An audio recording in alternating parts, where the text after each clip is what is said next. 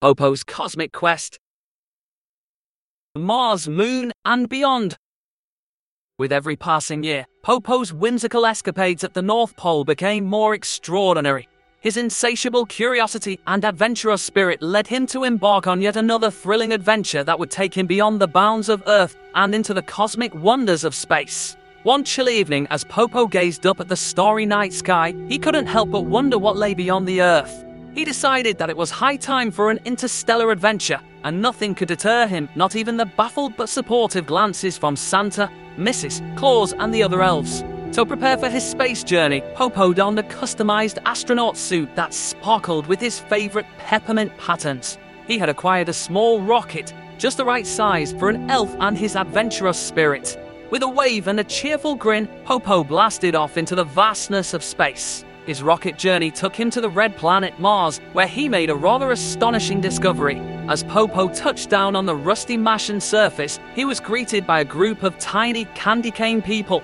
These sweet and colourful beings were no bigger than his thumb and had candy cane stripes running through their bodies. Popo was overjoyed to make their acquaintance and offered them a taste of his North Pole peppermint candies. In exchange, the candy cane people shared their mash and peppermint treats, which were unlike anything Popo had ever tasted. Determined to bring a piece of Mars back to the North Pole, Popo and the candy cane people loaded their rockets with mash and candy. Their rocket journey continued to Earth's moon, where they discovered a completely different surprise.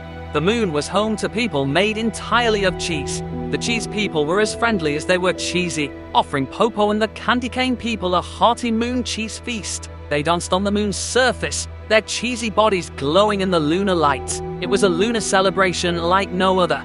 Popo decided to introduce the candy cane people to the cheese people, and soon the moon was abuzz with the cheerful chatter of these unique inhabitants of space.